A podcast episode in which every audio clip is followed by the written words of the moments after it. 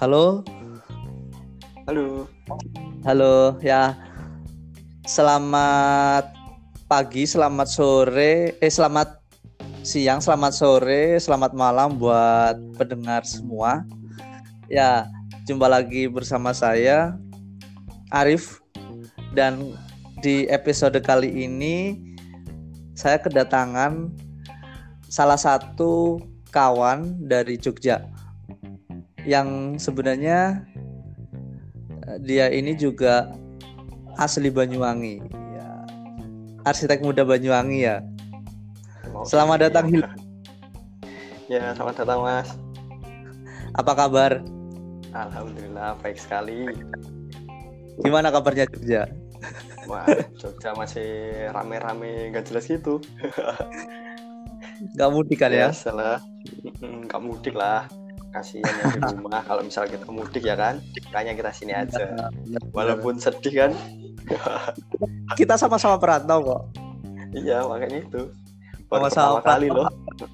Ramadan dan Lebaran di perantauan sendirian Yes. lagi ya. Di puasa hari terakhir ini kan masih tetap lancar kan ya ya alhamdulillah lancar. Oke, sip sip sip. Oke, eh, untuk ngobrol kali ini kita santai aja. Jadi Hilmi ini salah satu alumni dari jurusan arsitektur Universitas Islam Indonesia Yogyakarta. Eh, oh ya, Banyuwangi tinggal di mana aslinya Hilmi? Saya Banyuwangi tinggal di ini Purwoharjo. Lebih tepatnya di Desa Gelagagung. Kalau oke. orang nyebut di Banyuwanginya tuh Banyuwangi Selatan ya, ya Banyuwangi Selatan.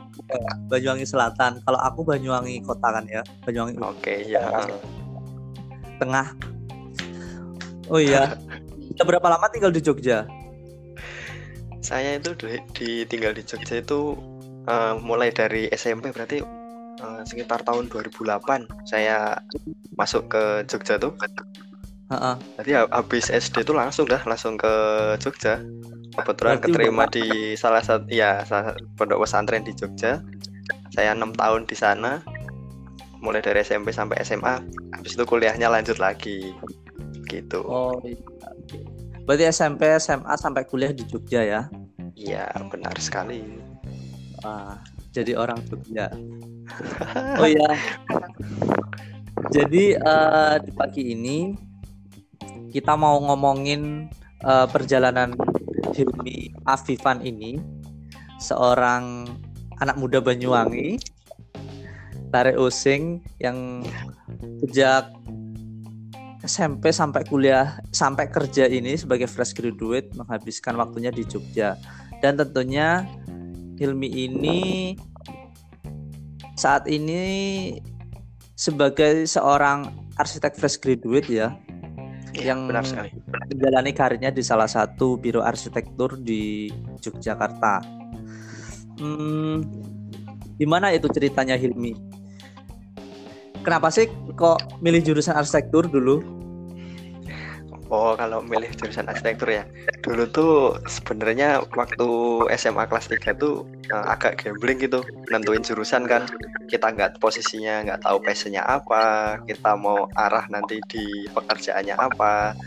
Akhirnya saya mikir-mikir, eh, mikir-mikir ke dalam pengennya tuh kerja yang gimana sih. Eh, terus terbersit di pikiran saya tuh kayak di kerja di studio, ngerjain sesuatu gitu kayaknya asik deh kayak gitu. Aku saya mikir seperti itu terus ngobrol-ngobrol sama orang tua kan seorang eh, approval tentunya kan soalnya yang penunjang karirnya ke depannya salah satunya orang tua. Jadi terus eh, saya menentukan beberapa jurusan. Misal satu tuh pertama jurusan pertanian. Jujur saya eh, ini apa namanya kurang konsisten waktu milih ini apa jurusan dari awal tuh. Ada pertanian, sempat dokteran, sempat di apa lagi? Ini teknik industri, teknik lingkungan dan bermuaranya. Nah, ini titik baliknya tuh di arsitektur. Terus eh, milihnya arsitektur tuh gara-gara saya eh, punya sering mikir tuh yang eh, agak aneh-aneh gitu. Jadi mengibaratkan bentuk-bentuk. Suka ya kalau gambar sih saya nggak nggak bagus-bagus amat sih dulu gambar. Nah, jadi ya akhirnya memutuskan untuk uh, ngambil di arsitektur. Setelah saya kulik di arsitektur tuh ada bla bla bla di dalamnya ada merancang ada menggambar ada berpikir kreatif dan ada proses-proses yang menurut saya unik di dalamnya. Akhirnya saya apa namanya konsultasi dengan kakak saya yang salah satunya juga alumni arsitektur UI juga. Tapi kebetulan sekarang beliau tidak berprofesi di arsitek tapi di properti. Gitu perjalanannya. Dan um, milihnya di arsitektur sendiri dulu juga mikir di PTN sebelum di PTS yang sekarang kan. Dulu sempat ngejar di PTS tapi nggak keterima. Akhirnya di PTS yang cukup bagus yang saya yang kita kenal sekarang ada Universitas Islam Indonesia yang sudah memiliki uh, akreditasi internasional yang dimilikinya. Uh, hanya hanya ada dua di Indonesia yang memiliki uh, akreditasi internasional yaitu salah satunya di UII salah satunya di Bandung di Un di ITB itu. Uh, Korean apa Korean Accreditation Kore Architectural Architect Accreditation Board gitu ya KAB yes. pokoknya lah. KAB yes benar. Hmm, mantap ya. Alhamdulillah. Uh, gimana perjalanan selama kuliah itu? Apa sih yang didapatin dari kuliah arsitektur itu Hilmi? Wah, ini ceritanya panjang. Saya uh, basa-basi dari awal nggak apa-apa nih mas. Oh nggak apa-apa santai. Soalnya saya tuh dari semester 1 sampai semester akhir tuh punya masing-masing ceritanya yang unik-unik gitu. Uh. Jadi mulai mulai ya ini ya. Yang pertama di semester 1 Nah di semester 1 ini bener-bener kan posisi mahasiswa arsitektur tuh belum tahu arsitektur itu seperti apa sih. Arsitek tuh nantinya kerjanya ngapain sih kan nggak tahu itu. Belum ada briefing dan apa-apa. Masuk di dalamnya oh ternyata dikenalkan ada mata kuliah ini namanya pengantar arsitektur. Nah, di situ baru kita dikenalkan uh, nanti arsitek kerjanya gimana uh, proses ini berpikirnya gimana harus ngapain dulu sebelum merancang ada apa namanya semacam metode-metode khusus gitu. Nah awal-awal di semester satu ini kita lebih banyak diajak dalam tanda kutip kalau menurut saya itu bermain. Jadi di sini kita lebih banyak berpikir kreatif dan bermain istilahnya. Di semuanya ekspresi dalam diri masing-masing mahasiswa itu benar-benar dikulik habis-habisan. Harus dikeluarkan semuanya. Jadi uh, kalau saya lihat out outputnya di semester 1 ini uh, kita masing-masing bisa tahu arah atau style masing-masing dari kita itu bisa ketahuan. Soalnya kita digiringnya tuh lebih ke ke pembimbingan semacam karakter gitu. Kalau ke depannya bisa menjadi karakter desain istilahnya seperti itu nah di semester satu ini saya juga mengalami hal yang cukup hmm, gonjang ganjing istilahnya. Soalnya uh, di awal-awal saya tuh belum belum begitu beradaptasi istilahnya. Jadi saya masih mengikuti flow teman-teman yang lain yang saya saya lihat tuh kok mereka bisa mikir kayak gitu ya mereka kok bisa mendapatkan ide yang seperti itu sedangkan saya kok belum. Masih gitulah awal-awal tuh gitu kan mas. Masih sering comparing comparing gitu istilahnya kan. Jadi, uh, jadi masih kurang percaya diri gitu akhirnya. Akhirnya saya hmm, tetap ya usaha minta masukan ada asisten manajer juga eh, asisten manajer asisten dosen nah di kampus kan yang paling ditekankan di semester di arsitek di jurusan arsitektur itu kan ini momoknya bagi teman-teman arsitek tuh apa studio perancangan kan biasanya. Uh, semua semua mata kuliah tuh rela di skip kadang-kadang sama teman-teman tuh demi yang namanya kalau di UI itu stupa. Nah oh, di sana iya di sana gitu tak ya, paling banyak kan ya? Mm, ya benar sekali ya SKS-nya paling banyak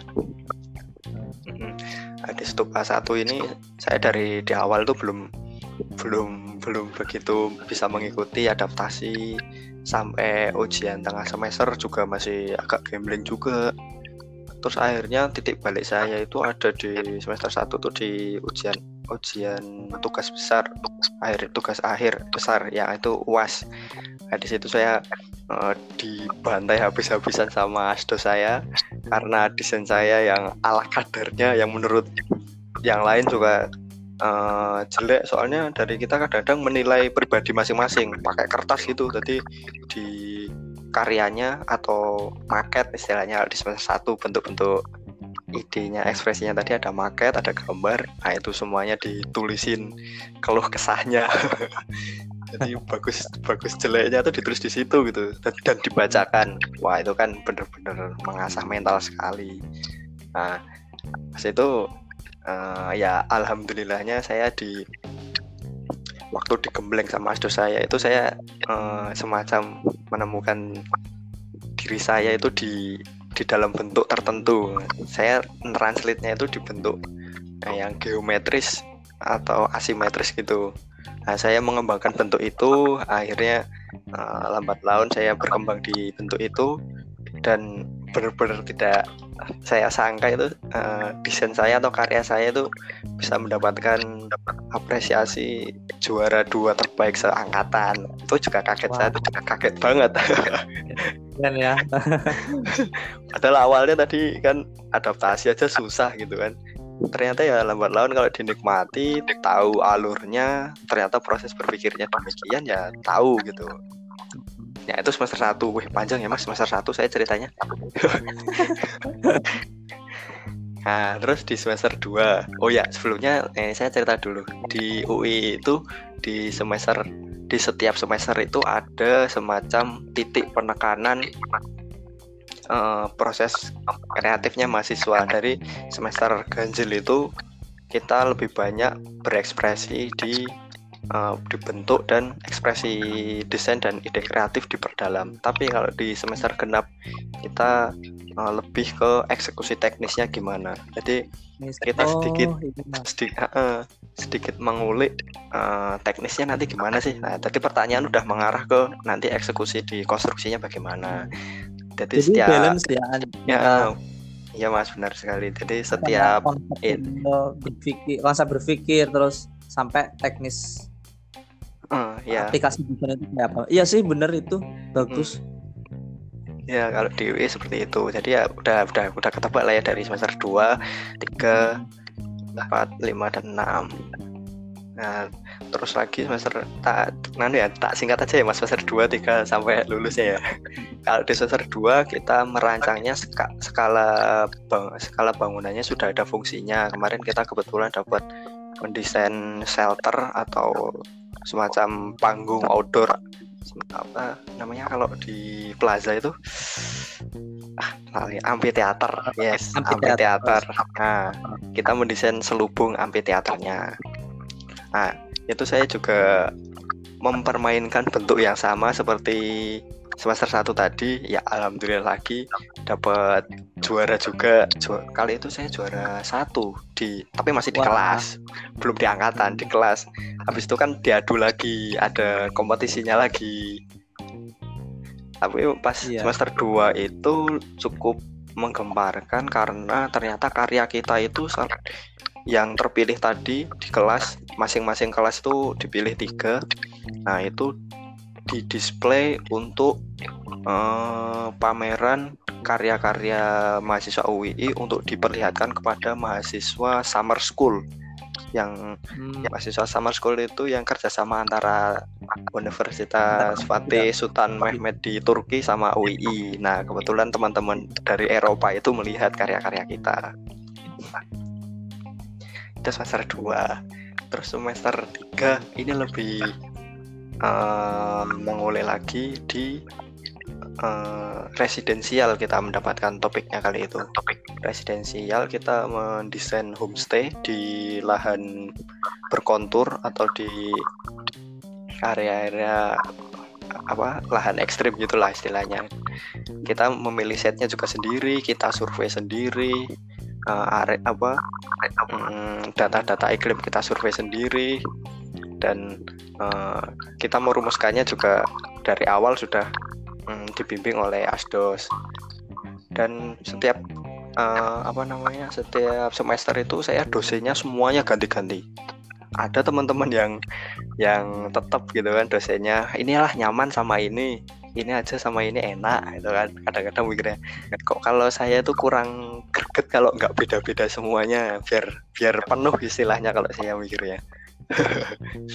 Nanti semester satu siapa, semester dua siapa, tiga siapa, empat siapa, lima siapa, enam siapa, saya tujuh bahkan sampai tugas akhir semuanya saya beda, nggak ada yang saya samakan. Nah, di semester 3 itu homestay kan tadi sih.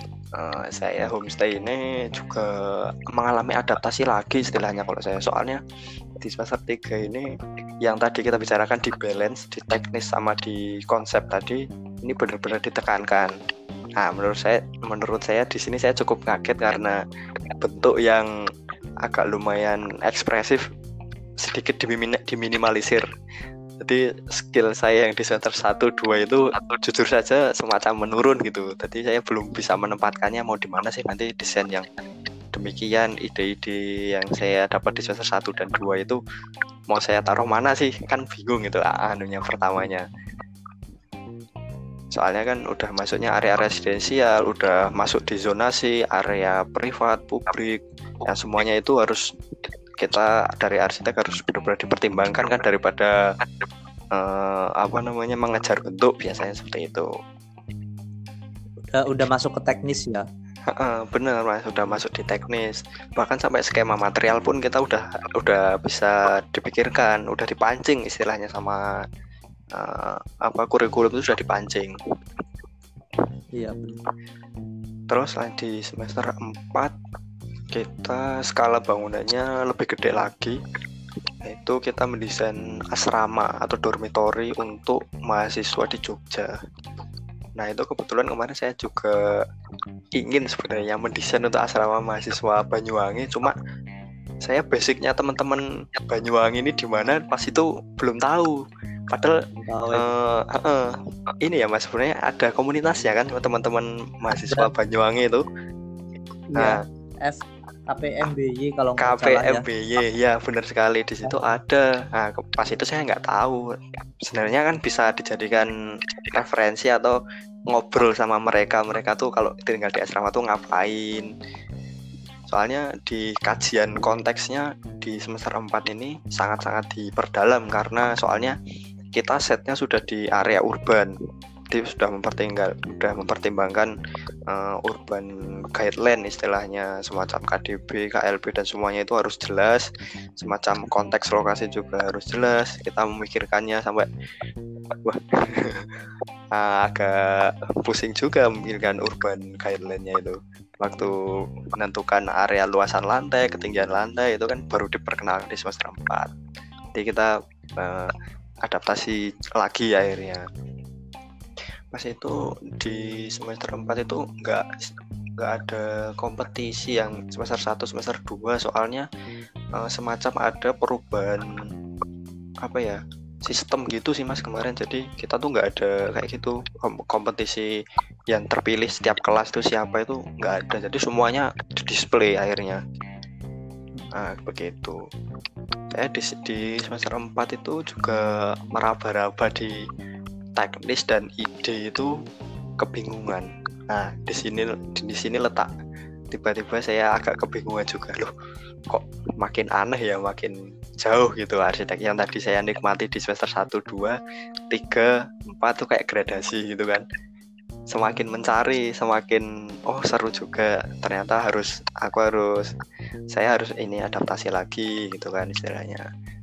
Apalagi di fungsi yang sebesar asrama yang semua uh, usernya adalah mahasiswa dan dan lagi-lagi asramanya di mix dengan anu apa namanya fungsi lain mixed use development atau mixed use building. Nah kita pas itu semuanya ditentukan bebas sih mixnya mau sama apa. Tapi kebetulan saya kemarin milihnya di ruko sama kafe dan perpustakaan nah itu. Yang masing-masing saya harapkan di konsepnya sih ini apa membaur gitu kan. Soalnya fungsinya udah milenial banget dan bisa menghidupi suasana asrama itu sendiri. Itu. Sesuai sama lifestyle-nya mahasiswa ya. Iya bener. Apalagi milenial kan sekarang nongka nongki terus.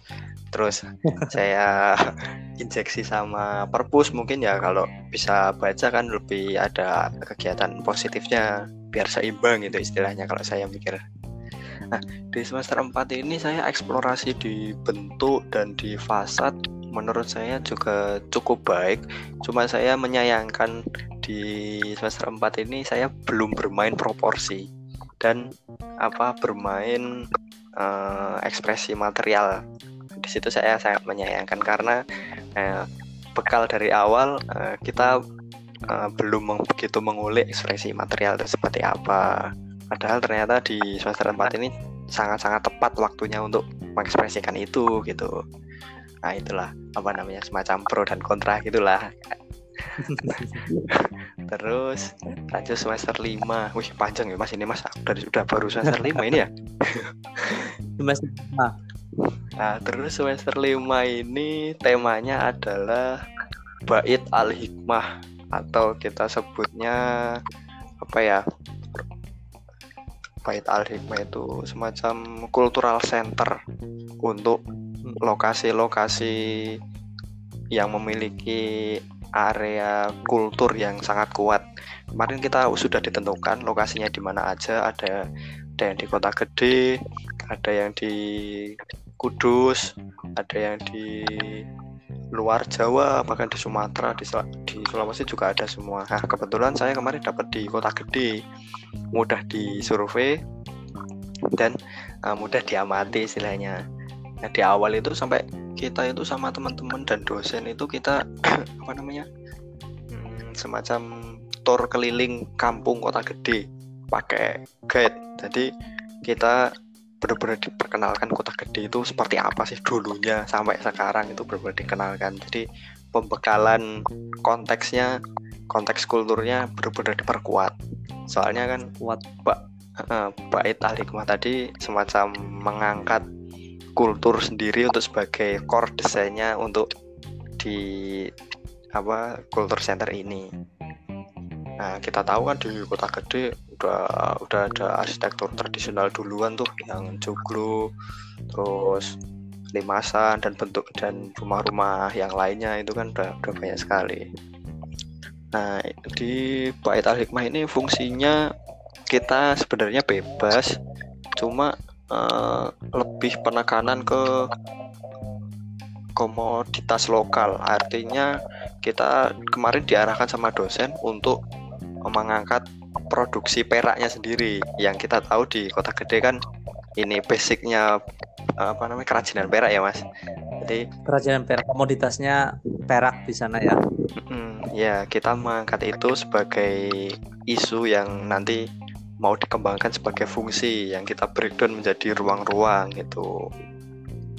Nah, uh, di setelah survei itu ya kita udah mulai skematik, mulai desain development, terus desain akhir. Nah, di semester 5 ini saya cukup seneng karena uh, apa namanya identitas desain saya tuh lumayan kembali bentuk-bentuk yang tadi geometri dan asimetris itu bisa saya kembalikan dan saya cukup mendapat apresiasi yang baik waktu UTS dan UAS walaupun saya masih dianggap dosen saya berpikirnya masih terlalu kaku. Di situ juga gambling juga apa sih yang membuat saya mikir kaku gitu kan? Terus saya bertanya-tanya oh karena kaku desain saya tuh karena dilihat dari desain set playnya sendiri karena sirkulasinya itu kurang mengalir atau tata masanya kurang begitu blend sama landscape-nya gitu. Ternyata seperti itu titik-titik. Uh, yang harus saya koreksi ke depannya. Untuk style desain sendiri pas itu saya menggunakan apa ya? Pendekatan uh, mirip ke joglo sih kalau saya. Soalnya area penerimaan yang saya desain itu saya saya tekankan untuk akses point yang apa biar lebih kelihatan catching gitu dari jalan. Makanya saya olahnya di bagian itu. Lanjut ke semester 6 ya semester 6 ini yang ya. menurut saya yang cukup berat karena titik uh, bebannya di masing-masing mahasiswa itu nambah dua kali lipatnya dari semester sebelumnya kalau saya pikir nah udah tadi tak ceritain kan kalau misal semester genap kita eksekusinya lebih ke teknis ya kan Nah, iya. ke kebetulan di semester 6 ini saya dapat dosennya itu yang idealis. Nah, beruntungnya saya jadi akhirnya semacam seimbang gitu walaupun tidak terlalu memikirkan teknis. Nah, temanya pas semester 6 itu saya mendesain ICU atau inpatient care unit.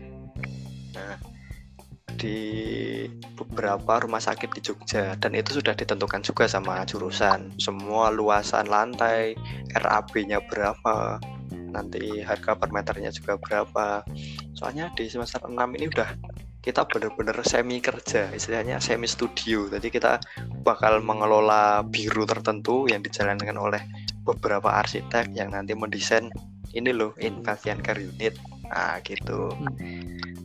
Nah, dan di sini nanti di semester 6 itu ditentukan juga uh, anggota tim. Jadi kita di satu kelas itu dibagi ini Mas. Tiga tim kalau nggak salah. Masing-masing tim itu ada 4 sampai 5 5 orang yang di dalamnya nanti dibagi fungsinya. Mereka menangani uh, mekanikal atau elektrikal atau landscape atau yang arsitektural ada yang detail gitu.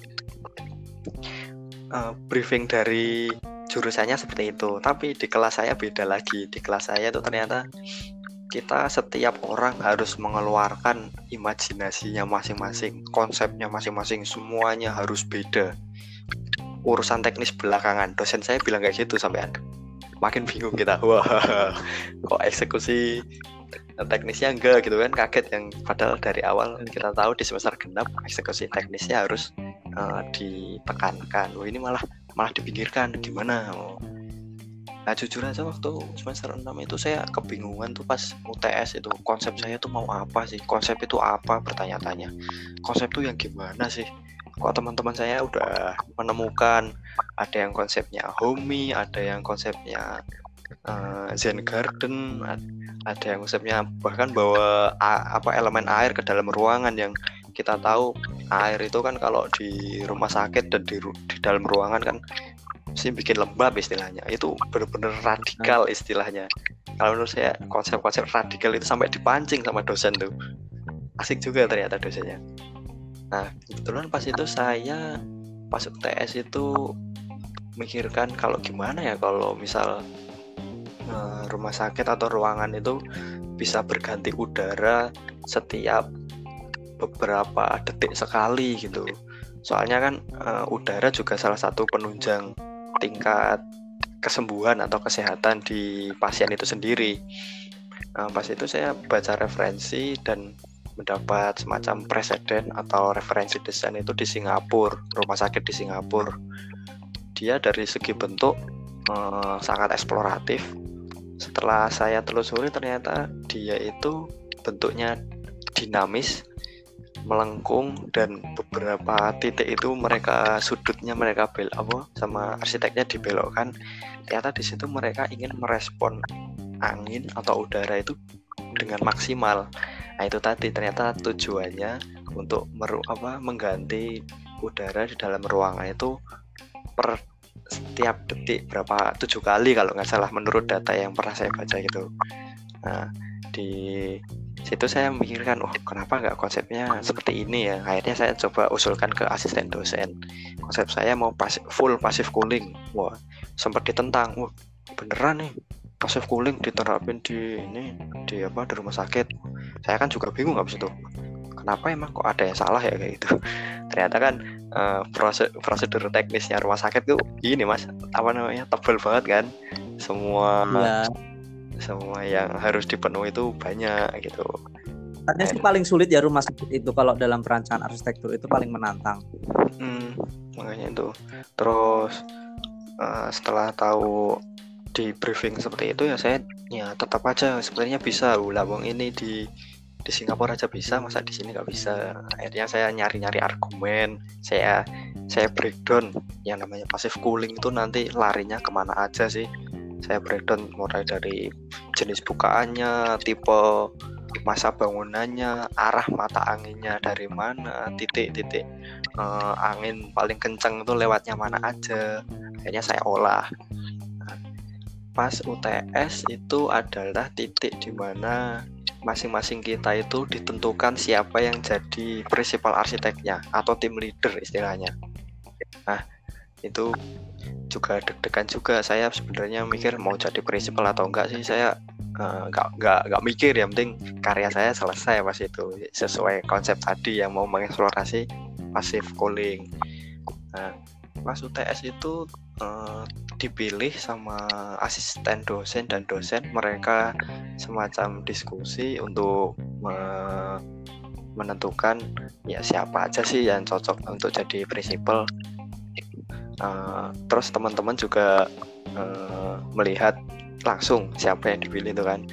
Nah yang pertama itu teman saya yang tadi memasukkan yang dipilih itu memasukkan taman ke dalam ruangan. Jadi jarak pasien sama taman itu sangat dekat. Tadi ya istilahnya landscape di luar di bawah masuk gitu. Kasarannya gitu mas konsepnya.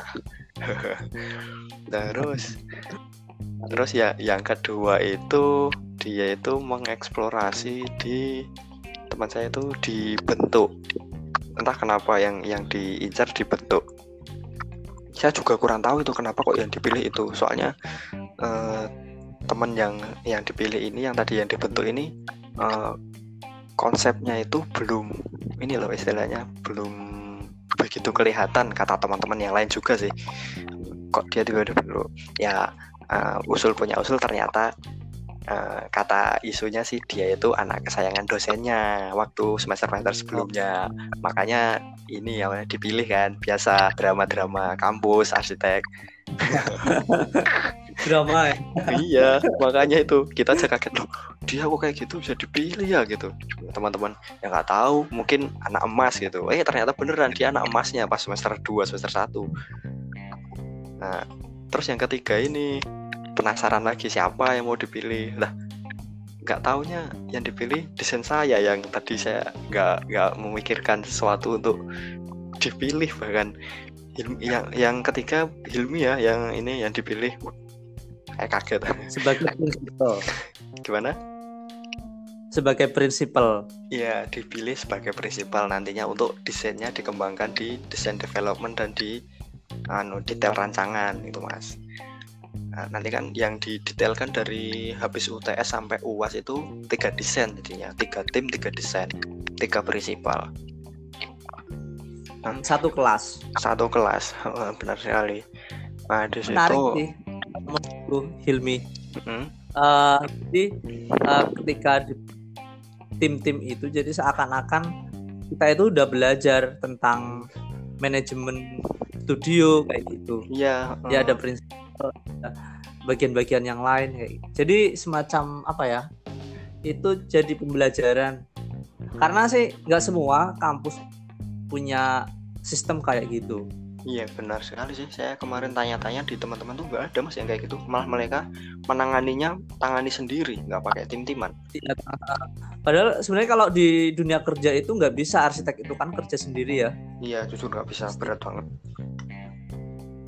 harus ini tak lanjut ya ya nah, nah pas dipilih itu nah kita ditentukan siapa uh, akhirnya yang mengeksekusi arsitektural R, uh, RAB estimator bahkan elektrikal plumbing sampai landscape.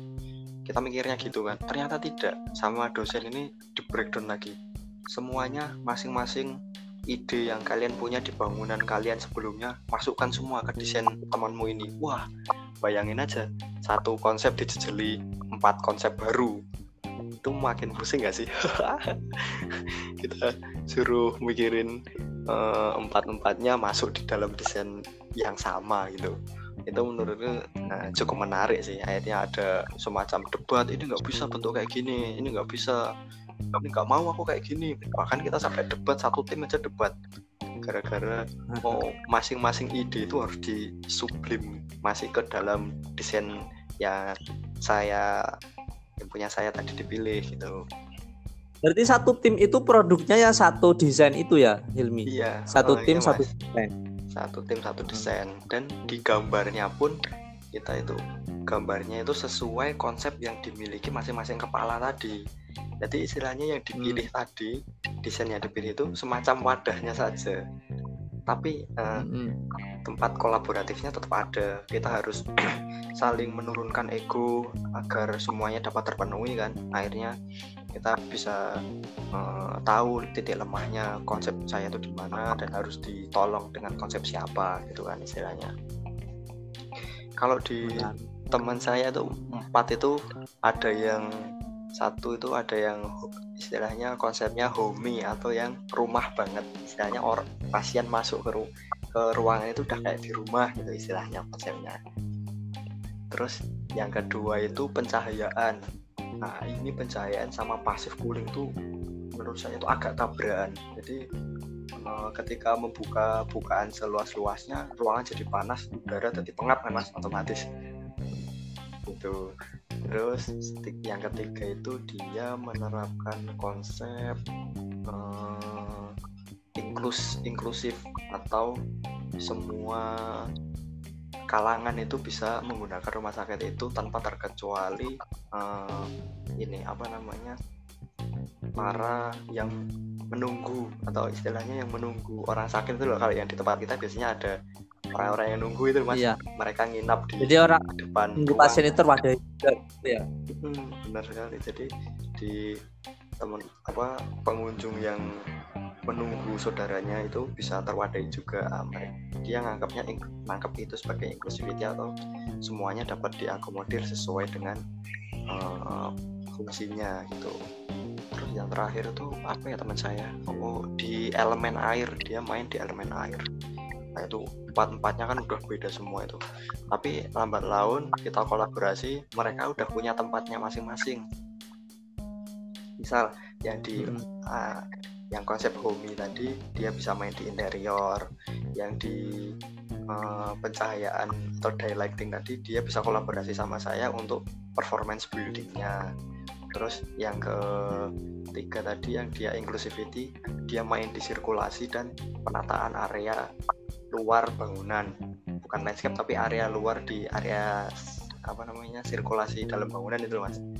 Nah, iya terus yang terakhir itu yang tadi dia main elemen air dia itu uh, eksekusinya di landscape nah, untuk apa namanya semacam healing untuk si pasien dan pengunjung sendiri dia akhirnya kita terapkan untuk di elemen air itu di area landscape-nya. Nah akhirnya masing-masing dari kita tuh udah dapat tempat tuh akhirnya.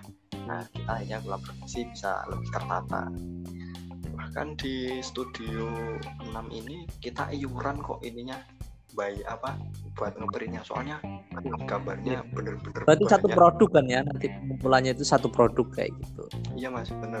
Satu produk kita jadi satu produk gambar satu produk laporan perancangan atau desain report satu produk eh, RKS satu produk RAB nah, semua itu kan banyak tuh dokumennya Nah, itu ngeprintnya juga nggak murah kan? Apalagi kertas gambar A2 itu itu jadi problemnya anak arsitek. Iya. Pastinya momoknya. Momoknya itu ya. di print printan itu udah apalagi semester 6 ini udah masuknya di pakainya kertasnya A2 kan skala gambarnya juga cukup besar. Akhirnya kita memutuskan mulai dari pertemuan awal habis UTS itu kita iuran. Jadi setiap pertemuan tuh kita iuran kalau nggak salah tuh per pertemuan tuh kita lima puluh ribu. Biar nanti waktu di belakang ngeprint itu kita nggak keberatan. Jadi nggak langsung keluar uang banyak gitu loh. Iya. Nah, kita inisiatif itulah iseng-iseng. Nah, uh, kebetulan ada juga apa produk market juga yang harus selesai. Jadi dokumennya itu benar-benar banyak sekali. Kita lembur terus pas akhir-akhir tuh lembur terus uh, kita dikumpulkan di satu kebetulan saya ngontrak sih pas masa 6 jadi ngumpul di kontrakan saya semua. Tidur di sana ngerjain di sana mandi kadang teman-teman ada yang di sana. Jadi kehidupannya itu air-air puas itu berubah semua teman-teman. Semuanya pindah kiblat di rumah itu saya. jadi tradisinya mahasiswa arsitektur iya loh nimbrung di kontrakannya salah satu teman sampai nginep-nginep gitu kan ya? Iya kayaknya udah biasa banget kayak gitu teman-teman bisa nimbrung gitu kan asik banget. Tapi juga enaknya kita lebih cepat gitu progresnya. Soalnya kita langsung tatap muka apa-apa mau beli sesuatu bisa bareng makan bareng eksekusi uh, nanti ngerjainnya bareng. Jadi bebannya itu kalau dipikir bisa merata nggak satu titik. Masa masih misal saya kangen ya suasana apa ya? Iya mas. Masa-masa kayak gitu ya? Iya kangen banget. Asli seru juga. Tapi ya perih gitu capek. Ngerjainnya Nah itu udah selesai kita submit. Kebetulan pas di semester 6 ini juga nggak ada kompetisi ya semester 1 semester 2 tadi. Nanti ya kita just display yang nanti mau ditampilkan ke teman-teman angkatan lain atau ada kelas atau eh, para jajaran yang lain yang bisa melihat terus lanjut semester 7 itu ya. semester enam ya. nah itu semester 6 ya semester tujuh apa semester 7 ini singkat aja. semester 7 ini singkat ya. Semester 7 ini saya masuk di skala yang lebih besar atau di area rancang kota. Kita masuknya di urban design. Oh, urban design ya. Iya skalanya lebih makro. Lebih makro. Di semester akhir. semakin gede semesternya kita semakin diajak berpikir meluas itu istilahnya. Nah semester 7 urban apa proyeknya itu? Semester 7 itu proyeknya kita disuruh nyari kawasan dengan luasan minimal 20 km per sek 20 km kali 20 km pokoknya istilahnya. Lokasinya bebas. Nah kita nyari lokasi itu yang punya uh, problem yang cukup tinggi isu yang cukup cukup anu rame atau istilahnya punya masalah-masalah sosial, ekonomi, budayanya itu loh maksudnya istilahnya biasalah elemen-elemen Ya. urban design itu yang bakalan diolah. Nah itu kita diperkenalkan itu akhirnya ya tapi eh, uniknya lagi di semester 7 ini kita ada segmen eh, apa istilahnya ya Ti- apa segmen untuk wadah kita menyampaikan ide tadi pada ini apa namanya segmen-segmen tertentu. Nah segmennya ini ada namanya performance based design atau PBD performance based design. Itu dia lebih penekanan di performa kawasan itu sendiri nantinya mau gimana. Terus ada lagi evidence ba- based design atau evidence itu semacam standarisasi untuk kawasan gitu ya. Ngarahnya ke semacam urban guideline-nya itu nanti parameternya apa saja. Terus adalah asik ya. Asik mas. Urban design banget semester akhir seru kan nah masing-masing segmen itu dosennya beda-beda dan setiap segmen tadi dosennya ada dua biar untuk penguji dan pembimbing itu anu bisa lebih kolaboratif kan bisa dua. Satunya lagi ada open design. Nah open design ini yang menurut saya cukup menarik karena di dalamnya ternyata ada kolaborasi eh, beberapa stakeholder yang membuild sesuatu yang nantinya bisa digunakan bersama design terus Hmm. ada lagi co-design yang kita tahu atau community design Nah, kalau dalam prakteknya di real sih semacam ini teman-teman Arkom itu lah ya mas ya Arkom arsitek komunitas Oh, iya. itu yang membantu rancangan kolaboratif gitu ya. Oh, iya dia membantu temen apa eh, misal MPR kalau di perkampungan untuk membangun komunitas komunitas, komunitas kota terpinggir kayak gitulah eh, ya. iya benar sekali. Kampung kota gitu. Hmm, di kota. Di Jogja kan juga ada beberapa lembaga non profit yang memang concern di isu-isu itu ya Heeh. ilmiah jadi ya ada. Link banget gitu. Eh, bisa ngelink dan kita bisa nanya-nanya bahkan soalnya eh, di beberapa lembaga itu juga ada kebetulan dosen kita yang ikut berkecimpung di dalamnya. Akhirnya kita bisa nanya-nanya langsung. Ada HRC ada Arkom ya Heeh. yang aku tahu sih Iya. di Jogja sama Housing Research Center sama Arkom itu. Sama apa lagi ya yang yang agak terkenal? Apa yang rujak itu apa? Rujak ya mas? Apa oh Rujak ya Eh, sama. RCUS Center for Urban study. Studies. nah itu sama itu kalau nggak salah yang bikin kita. Yang di itu loh apa? Bumi Pemuda Rahayu itu kan ya? Hmm, iya benar sekali. Nah di semester 7 ini saya ngambilnya itu open design. Nah, dan dosennya kebetulan ini ada dosen yang cukup keren dosen senior UI siapa yang memiliki pikiran yang benar-benar futuristiknya Siapa Hilmi? dosennya ini yang pertama Pak apa desain ini Pak Ilya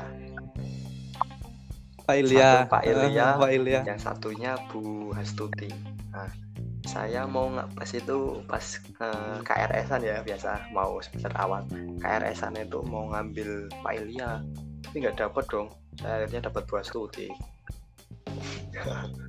nah di eh, dari awal nih udah udah kelihatan sih dari beliau berdua itu eh, pola pikirnya tuh udah bener-bener kontras mas.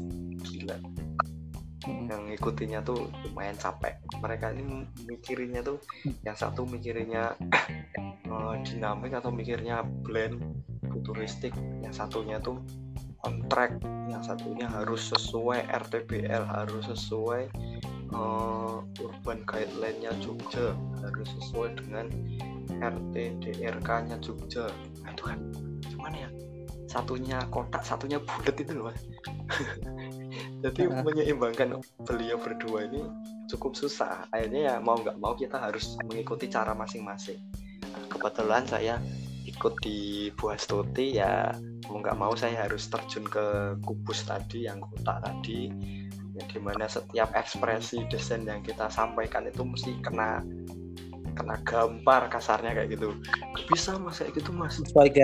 Yang ada kayak gitu ya. bisa mas kayak gitu. Gimana kalau airnya kayak gini bla bla bla. Gimana kalau orangnya nanti nggak terima bla bla bla. Nah akhirnya kita- di situ kesadaran kita tentang konteks dan realitas tuh benar-benar diperlihatkan oh, kalau di lokasi tuh kayak gini kayak gini loh gitu beda sama teman-teman saya yang di Pak Elia. Wah mereka desain eh, desainnya udah kayak apa ya bangunan-bangunan di Mars kayak kayak tempat-tempat di alien gitu. Jadi desainnya tuh wah gila. Udah out of the box Kalau Pak Ilya itu kan eksperimental ya. Benar sekali. Beliau itu kan eh, semacam pun mengampu apa itu CS, CSD kalau nggak salah. Center for Social Design. Iya, salah satunya beliau itu Iya. asesornya Terus apa ya? Aku juga terinspirasi dari itu dulu eh, salah satu tugas akhirku karena beliau pernah kasih kuliah umum di di kampusku di jurusan kayak gitu. Jadi sedikit belajar tentang itu dari Pak Ilya tentang Center for Soci- Social Design As, sampai punya tesisnya beliau loh aku. gimana asik kan orangnya kalau diajak mikir yang sesuatu Iya. radikal tuh asik ya orangnya Heeh. itu lah Su. Eh, sebenarnya saya mau ngarahnya ke sana tapi ya kebetulan nggak dapet yang akhirnya terima aja walaupun jadi dosen penguji kan nah itu saya kemarin milihnya di Semanggi di Solo yang nanti mau jadi cikal bakal tugas akhir saya soalnya saya Oh jadi itu eh, lanjut ke sampai ke tugas akhir ya ceritanya dari semester 7 ini. Iya iya mas. Soalnya di beberapa eh, kurikulum yang disampaikan dosen itu kalau bisa sebisa mungkin bilangnya kalau di TA itu kita ngambil dari yang sudah yang sudah ada aja. Contoh dari semester 6 atau semester 7 yang masih memungkinkan dan skalanya cukup kompleks untuk diperdalam. Jadi di semester 6 kan ada rumah sakit, di semester 7 ada urban design ini. Nah, tinggal pilih sebisa mungkin tapi juga bisa mulai dari nol tapi konsekuensinya sangat berat kita mengulik data dari awal mempelajari konteksnya dari awal lah itu kan memakan waktu cukup lama sedangkan TA ini tuntutannya juga waktu kan cuma berapa Ah. bulan Oh ya semester 7 itu terus kan eh, apa ya pro titik tekannya itu kan kawasan ya semacam urban design dan skalanya makro kan Iya. pastinya. Itu produk akhirnya apa? Produk akhirnya. produk akhirnya ini sebenarnya nggak banyak cuma mikirnya yang banyak. Capek asli mikirnya. Jadi Iya semacam riset kan kalau ya di urban itu nanti banyak data apa ya semacam ya gagasan kita. Nggak nggak harus produk gambar misalnya single apa ya semacam building kayak gitu kan nggak Nggak. ya? Itu gimana ceritanya? Kan menarik Ya, deh Jadi produknya kita di langsung di UAS ya, nggak usah UTS ya. Soalnya nggak ada ini penelitian Ah, di U iya. di UAS ini kita langsung produk itu ada dua, satu urban guideline, urban design guideline, yang satu lagi itu market. Nah tapi penekanannya persentase nilainya lebih banyak di urban design guideline-nya soalnya kita memproduksi solusi di dalamnya ada standar-standarisasi khusus yang menjadi parameter untuk terciptanya kawasan yang tadi yang yang nyaman, livable dan sustainable tadi yang sesuai apa berbagai segmen tadi yang open design, yang co design, yang EBD, yang EDB semuanya harus sesuai dengan itu. Oh ya lupa, ada lagi satu nih mas segmen yang belum saya sampaikan ini apa namanya? Ya apa apa? Parametric design. Nah kita parametrik uh, ya jurusan ini uh, semacam lebih itu di semester berapa? Parametrik kan lagi ngetren sekarang ya komputasi itu model komputasi uh, kita kita parametrik itu udah start di dari tahun 2016 kalau nggak salah. Nah kayak cuma kayaknya ini ada dosen yang semacam anu menjadi pionir memasukkan kurikulum parametrik ini di semester 7 padahal ini sangat-sangat ini kan apa namanya kita belum tahu istilahnya.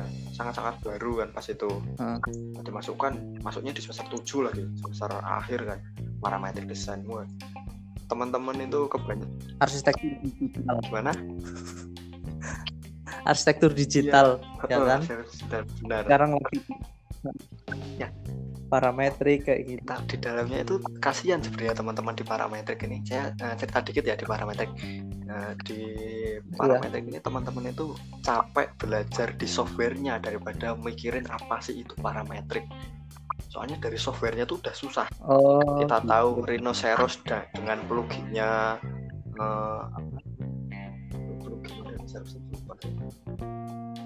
soalnya soalnya yang aku tahu itu masukin formula-formula kayak gitu kan iya. kan ya Hilmi ya. Sebenarnya aku belum coba penasaran juga sih. Itu berapa?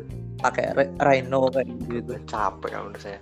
Saya soalnya juga pernah ikut ini apa namanya workshopnya Rhinoceros waktu di ITB dulu semester 2. Itu aja mulai bikin formula parametrik bentuk lengkungan aja setiap titiknya harus dihitung berapa titik. Nanti mau melengkung itu berapa meter itu ada formula yang kayak kabel-kabel itu wah itu pelik sekali. Itu baru skala bentuk tertentu loh lah. Ini semester 7 kita masuk di kawasan coba yang skalanya wow gila. Gede banget 20 km dan 20 km itu benar-benar kontras ini. Nah jadi ya semacam kasihan ya sama teman-teman parametrik mereka capek belajar di softwarenya tapi nggak selesai di memahami parametrik itu sebagai solusi desainnya. Parametrik. Gitu. Nah kembali lagi di open design ya yang tadi di apa namanya urban guideline urban design guideline sama market. Nah urban design guideline ini untuk keluar untuk output di kelas saya itu ya ini apa semacam kalau saya kasarnya ya kasarnya menurut saya itu kita bikin peraturan daerah mas. Akhirnya kita iya. kita nyari solusinya deh tapi menurut kamu uh, seberapa penting sih arsitek itu tahu dan paham tentang deadline urban itu Hilmi soalnya kan ya kalau menurutku sih di UI itu uh, sangat sistematis gitu nyusun kurikulum mulai dari arsitektur sampai skalanya makro urban kayak gitu. Itu menurut kamu seberapa penting sih? Oh gitu. Uh, kalau menurut saya ya sangat-sangat penting karena untuk menentukan uh, skala bangunan, misalnya langsung ke skala bangunan di uh, eksteriornya, landscape-nya itu tuh pertimbangannya itu kalau menurut saya mengakarnya pada konteks. Nah, konteks ini kita dapat itu di pemahaman urban design tadi. Kita memahami uh, lingkungan sekitar tuh pakai konteks istilahnya. Begitu kalau saya lebih lebih mengaitkan di urban design ke arsitek. Nah, kita dari arsitek juga harus tahu dong konteks lokasinya nanti seperti apa hmm. uh, untuk ini nanti uh, penduduknya mungkin atau culture-nya atau kebiasaan habit-habit dari pemerintahnya atau dari penduduknya atau gimana ya kita harus minimal harus tahu aja cukup tapi nggak terlalu diperdalam. Tahu aja ya untuk mengakomodir mungkin fungsinya. Nanti akhirnya kan bisa keluar variasi-variasi fungsi tertentu pada desain kita. Akhirnya kan desain kita bisa jadi kaya gitu istilahnya. Ya, jadi desain kita uh, kontekstual ya. Lebih kontekstual. hmm, ya kontekstual sebenarnya ya kalau kontekstual tuh bisa jadi pilihan ya. Bisa bisa kita kontras bisa kontekstual kan sebenarnya. Tergantung keinginan ya. solusinya sendiri gitu. Nah intinya semester 7 itu gitu hmm, ya. ya dan ini berlanjut ke uh, ke tugas akhirnya yes, Hilmi. benar sekali. Nah ini menarik. Jadi kita masuk tugas okay. akhir ya ini ya. Kita masuk di tugas akhir ya oh uh, tugas akhir baru mm. kemarin rasanya kak aku baca-baca dari semalam baca-baca tentang skripsimu itu tugas akhir kamu jadi yang dipakai di sini isunya apa semacam teorinya itu kan open building hmm. ya iya jadi kolab kolaboratif desain gitu dari siapa pencetusnya itu John, John Hebraken ya. Yes, benar. Nah, John Hebraken dari bukunya Alternative to Mass iya. Housing. Ada tiga tisu support eh tisu ada tiga level sini ya. Tisu support infill. Nah, itu gimana ceritanya Hilmi? Dari awal ya ini ya atau langsung dari situ nih? Soalnya panjang. Ya wes pokoknya Jadi kesannya kayak curhat ini nantinya kalau di tugas akhir. Nah. nah, semester eh semester tugas akhir ini uh, yang sudah saya ceritakan tadi kan saya memperdalam kon apa namanya desain di semester 7 saya atau saya kembangkan. Nah, mengapa kok saya milihnya semester 7? Sebenarnya saya dulu sempat bertanya-tanya, uh, arsitek itu nanti ngapain sih? Kok saya di kacamata saya dari dulu tuh arsitek itu kok ngerjain sesuatu yang sifatnya eksklusif atau si, si, si, sifatnya tuh yang keren-keren aja yang orang-orang lihat tuh bakal wow itu bagus kok itu menarik kok itu keren wah itu pasti arsitek ya di sana. Katanya saya di situ. Tapi kok enggak saya belum me, apa kayak ber, batin gitu. Kok gimana kalau arsitek itu mendesain uh -huh. untuk kalangan bawah nggak semuanya kalangan atas gitu istilahnya saya mendesain mikirnya kayak gitu. Gimana kalau uh, uh, saya di tugas air ini atau di tugas pamungkas saya di arsitek itu saya memikirkan itu gitu.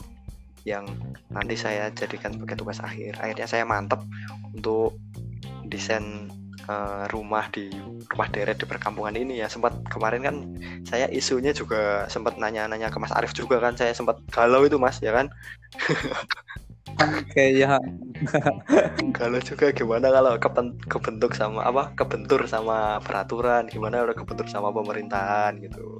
Pertanyaan-pertanyaan polos gitu istilahnya. Dulu tuh saya mikirnya. Padahal kan eh, ternyata semua itu bisa di ini bisa dinegosiasi. Soalnya kan posisinya di sini kan kita nggak merancang real. Kita merancang hanya konseptual dan semacam membaca kemungkinan di de ke depannya nanti bisa seperti ini gitu. Nah semester 7 ini wah saya ceritakan juga nggak nih uh, dosen pembimbingnya sejarah-sejarah dia kenapa saya milih dia gitu. Soalnya cukup unik juga ini. Jadi uh, saya milih dosennya itu sebelumnya sudah sempat uh, ngambil beberapa ngusulin proposal saya ke beberapa dosen tapi semuanya itu sekitar dua ya dua atau tiga dosen. Yang pertama itu beliau uh, di concern di urban design tapi yang di penekanan di green green art apa green desainnya yang satu lagi Pak Ilya lagi dong. Soalnya kan saya tadi mepet Pak Ilya dari semester 7 kebetulan beliau juga dosen pembimbing akademik saya. Akhirnya saya sering konsultasi banyak sama beliau. Eh, tapi dua-duanya mental karena dua-duanya kebetulan slot mahasiswa yang dibimbing itu udah penuh. Wah kan kebing oh. Kebingungan lagi nih. Saya mau bawa ke mana konsep saya ini.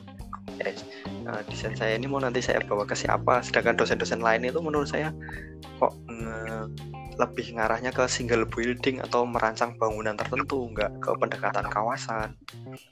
Saya bingung. Pas itu hanya satu dosen yang kosong. Beliau belum dimasuki oleh mahasiswa siapa pun. Karena dosen ini eh, teman-teman bilang agak horor. Salah.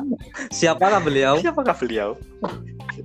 Nah, di sini ini dos dosennya cukup nyentrik dan unik. Uh, nah, ini yang bikin saya menarik. Mengapa nggak? Kenapa nggak Pak ini aja? Nah, beliau lah boleh disebutin boleh. namanya? Nah, beliau ini adalah Pak Yulianto Purwono Prihatmaji atau biasa kita kenal Pak Aji.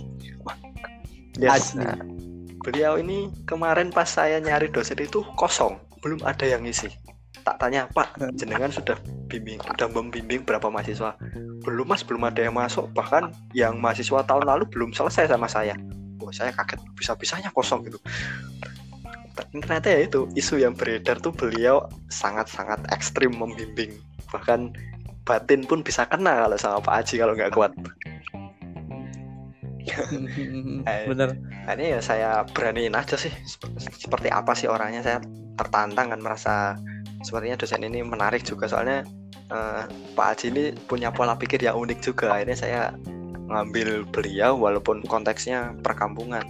Tapi setelah saya lihat beberapa mahasiswa yang pernah dibimbing oleh beliau tuh mereka juga konteksnya ada yang perkampungan.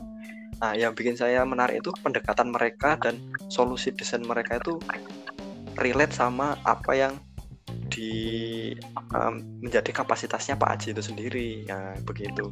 Akhirnya saya cocok memilih beliau dan beliau juga ACC akhirnya saya dapat dibimbing sama beliau. Nah begitu awalnya. Ini langsung lanjut ke ini ya apa ke kawasannya ya. Ya lanjut. Woi panjang sekali. Ya kasih kasih kasih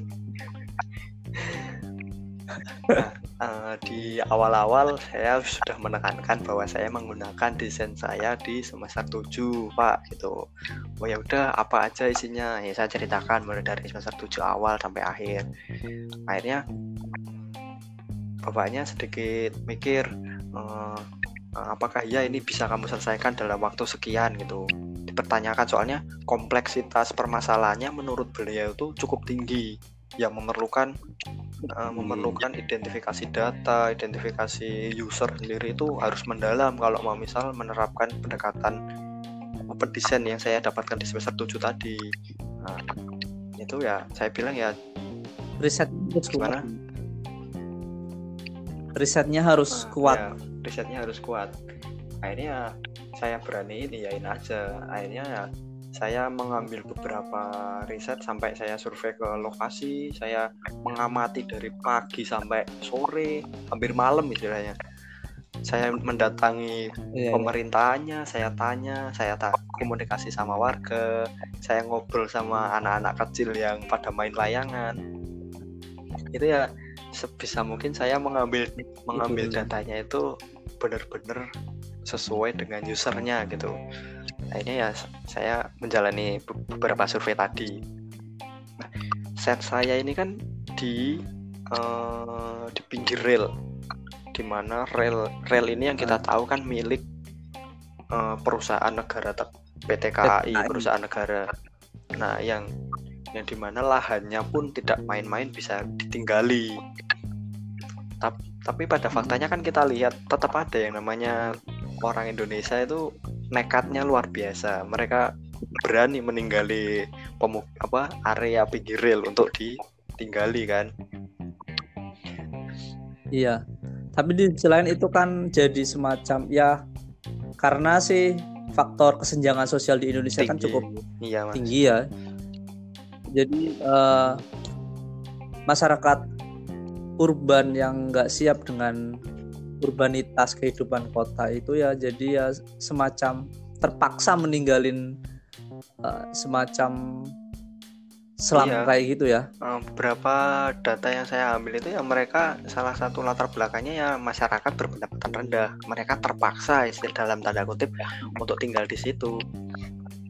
Nah, uh, di pinggir rel ini kemarin saya mendapat info atau saya jadikan isu juga dulu di tahun 2011 kalau nggak salah presiden kita pas itu tuh Pak Susilo Bambang Yudhoyono kalau nggak salah ya. Nah di situ beliau yeah, itu uh. pas uh, perjal uh, pas perjalanan pulang ke ke rumahnya di Pacitan atau Lumajang ya rumahnya Pak Susilo tuh. Nah, pokoknya di Pacitan, Pacitan. Nah, di Jawa Timur itu beliau tuh melewati perkampungan pinggir rel terus ter terbesit di pikiran beliau di berita yang saya baca itu dia ingin menata area pemukiman pinggir rel biar tertata dan bisa diakomodir para uh, usernya atau para orang-orang MBR yang terpaksa tinggal tadi. Nah, dari situ ini adalah salah satu isu yang saya angkat lagi yang dulunya sempat terkubur dari 2011 sampai 2018 saya tugas akhir kemarin itu nggak ada yang membahas itu sama sekali. Akhirnya saya angkat lagi isunya jadi jadi problem permasalahan di tugas akhir saya. Itu perjalanannya. Terus uh, wah rame lagi nih waktu ini mas. Apa kita aku deh kan tugas akhir aku sekarang. Nah, aku itu uh, nyari data di PT KAI wah bener-bener waktu nyari data di user tuh enak tuh. Kita bisa blend sama mereka bisa nanya bisa aktivitas bareng bisa melihat bahkan memfoto semua kegiatan mereka itu dengan luasnya. Nah ini saya dihadapkan ke stakeholder yang lain. Ya di mana dia? Ya di sini yang memiliki lahan. Jadi PT KAI saya kebetulan di lahan yang set ini itu milik PT KAI yang DAOP 6 atau daerah operasional 6 itu Yogyakarta. Jadi kebetulan dekat, jadi saya harus uh, ke sana, saya harus diskusi sama bagian asetnya. Nah, tahu nggak di sana tuh saya diapain, Mas? gimana? Nah, di sana tuh saya bener-bener gimana ya, dianggap seseorang yang mempunyai pikiran cukup menantang kebijakan pemerintah masa di masa masa oh. dibilangin nggak bisa mas ini kalau ini dibiarkan mereka bisa semuanya bangun di pinggir rel di Indonesia. Gimana? Mas mau tanggung jawab gitu. Wah asik kan gitu. Jadi tekanan-tekanan kayak itu datang dari semua stakeholder akhirnya. Nggak bisa mas. Saya nggak mau pokoknya ini uh, isu ini dan konsep yang mas miliki ini mau nggak saya nggak mau muncul di publik. Pokoknya ini nggak mau nggak nggak boleh. Nanti soalnya makin istilahnya ini membolehkan mereka untuk tinggal di pinggir rel mas gitu. Padahal kan di situ uh, konseptual istilahnya kan nggak dipikir nggak nggak harus direalisasikan juga bisa. Tapi iya. mereka nganggapnya seperti itulah saya juga nggak tahu sih mas. Pokoknya mereka tuh di sana tuh marah-marah saya dimarahin habis-habisan di sana tuh lucu lucu aja saya Aduh, makanya kan kemarin sempat nanya ke Mas Arief gimana ya kalau misal kita kepentok sama peraturan yang dimiliki stakeholder tertentu untuk melanjutkan konsep desain atau isunya dan permasalahannya itu gimana kan? Kita sama kemarin sempat diskusi kan masalah itu. Akhirnya kan Mas uh, mengarahkannya ya kembali lagi ke tujuan awalmu mau gimana? Mau kalau mau tetap yang ini ya lanjut aja. Akhirnya ya saya daripada nyari lokasi baru dan harus mengulik dari awal lagi kan ya memakan effort yang cukup tinggi. Akhirnya saya juga males juga kan. Padahal udah di ujung tanduk ngapain mulai lagi? Akhirnya ya saya beraniin aja saya sikat saya konsultasi ke dosen pembimbing ke dosen penguji. Ya dosen penguji saya ini yang cukup baik dan enak sekali untuk diajak negosiasi. Saya seneng sekali sama dosen ini.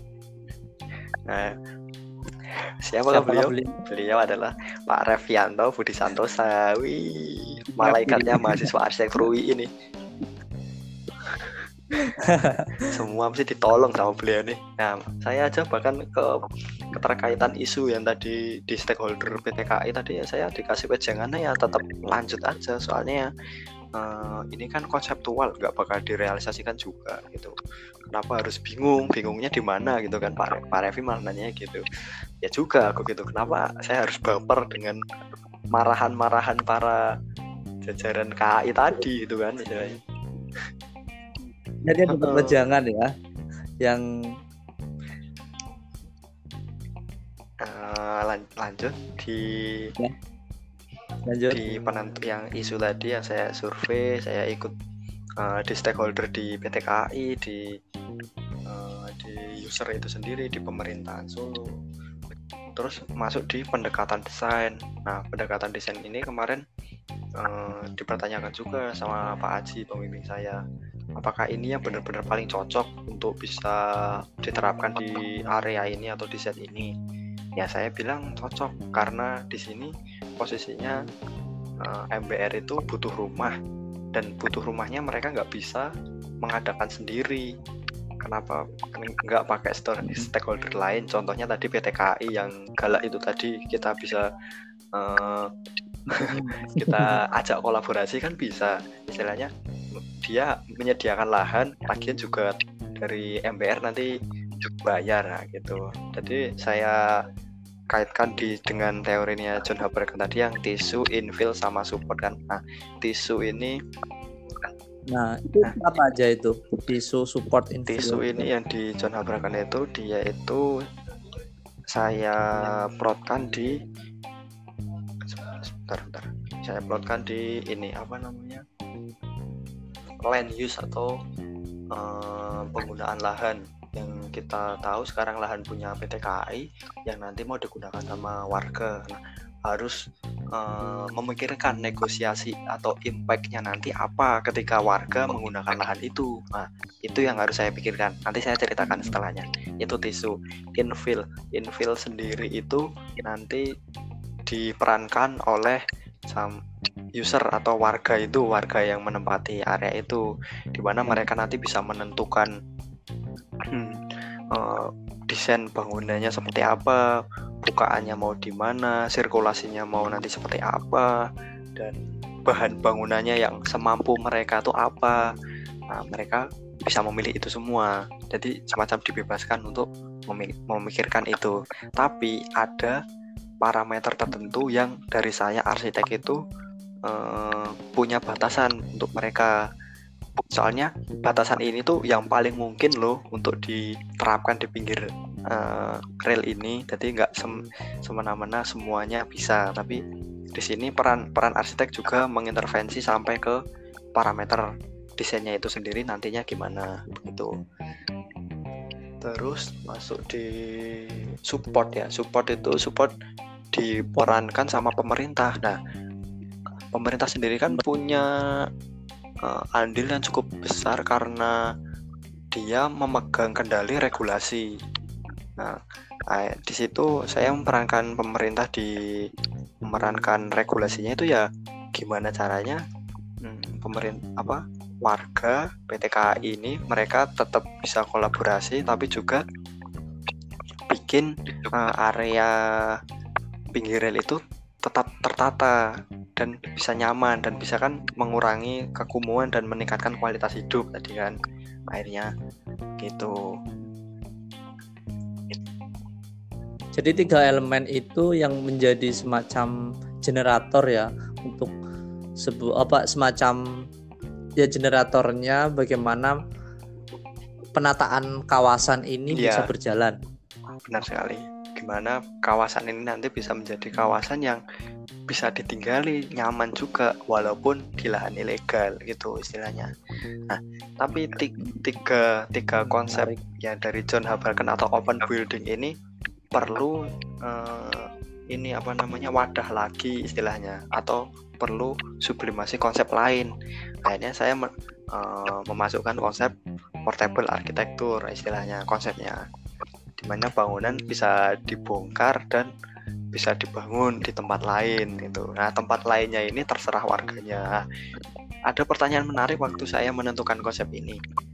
Sama Pak Revi lagi ya nanya. Lucu ya. Saya ditanya seperti itu langsung bingung juga jawabnya. Mas, kan desainmu ini portable. Artinya bisa dibongkar dan dipasang di tempat lain. Ya Pak, saya jawab.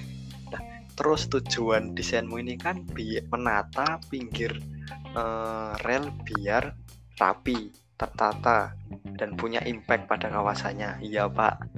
Terus pertanyaan terakhir yang bikin saya deg-deg apa? Pusing. Nah, gimana kalau mereka membongkar dan memasang itu di tempat lain dan bikin tempat lain itu atau set itu kumuh? Iya, itu ya. lemahnya di situ ternyata yang belum saya gali mendalam.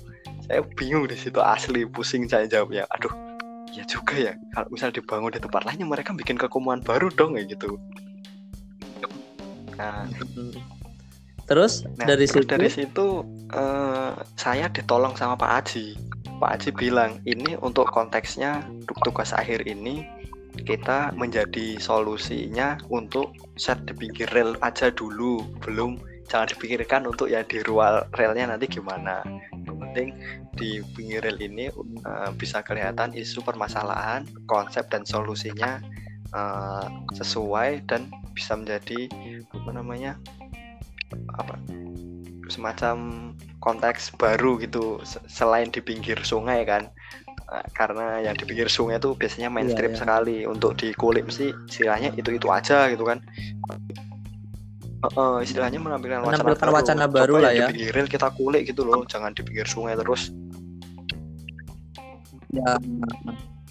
Kalau sungai udah ya, banyak wacana itu di arsitektur mau konsepnya. Kalau di Jogja tuh ini apa? Mundur madep munggah.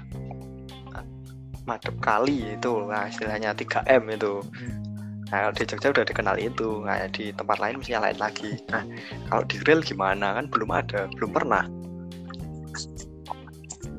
Jadi sebenarnya iya ya benar itu di kasusnya di Jogja juga udah ada realnya ya. Project semacam ya kayak oh, oh, iya, kali codenya Romo Mangun kayak gitu kan. Dia uh, di sini semacam bener tadi wacana baru. Kenapa yang di pinggir rel ini kita nggak pikirkan juga padahal juga mereka uh, warga warga urban yang bisa kita olah lagi ya. Benar. Gitu. Nah mendalami dari beberapa uh, konsep di Habrakan tadi yang infill diperankan oleh eh infill apa tisu diperankan oleh si uh, eh, PT KAI yang memiliki lahan infill warga terus supportnya di pemerintah. Di uh, infill sama support dan tisu ini saya kolaborasikan menjadi satu kesatuan yang nantinya punya impact pada ini apa namanya kereta wisata. Karena rel yang saya se, se, apa rel yang ada di set saya ini itu relnya itu adalah rel kereta wisata yang kereta wisatanya jadi bukan komersil kayak beda biasanya ternyata. itu. Nah, ternyata beda itu ya. tipologi lain oh. gitu istilahnya. Beda sama kereta komersil yang sibuk tiap hari ada aktivitas ya jadi kereta namanya kereta Batara Kresna. Dia itu uh, re lewat rel itu hanya jam-jam tertentu. Kemarin saya men saya amat itu menemui uh, dia itu lewat di pagi jam 9 sama sore jam 3. Nah, di kereta ini itu membawa penumpang dari Wonogiri ke Solo. Nah, kereta ini itu relnya itu membelah kota Solo. Jadi per, kalau Mas pernah lihat di Solo itu ada rel di tengah jalan tuh loh Mas, yang nyebrang itu. Nah ternyata itu re, relnya kereta oh, ini iya. gitu. Iya, iya. Nah kereta wisata ini yang masih dipertahankan sama pemerintah karena kereta ini tuh salah satu untuk mengakomodasi warga wisatawan juga ya dari Wonogiri untuk ke Solo. Jadi nggak jadi soalnya isu santer dari tahun-tahun yang lalu itu kereta ini tuh mau diberhentikan fungsinya setelah di uh, ada pengamatan ternyata kereta ini juga sering digunakan oleh pedagang di ini pedagang untuk pasar-pasar di Solo yang dari Wonosa, Wono, Wonogiri tentunya. Nah jadi ternyata ini tuh sangat ini apa namanya hmm, krusial ketika mau diberhentikan. Kasihan istilahnya kalau bahasa Jawa ini masake wong wong sing Arab golek mata pencaharian uh, gitu. Terus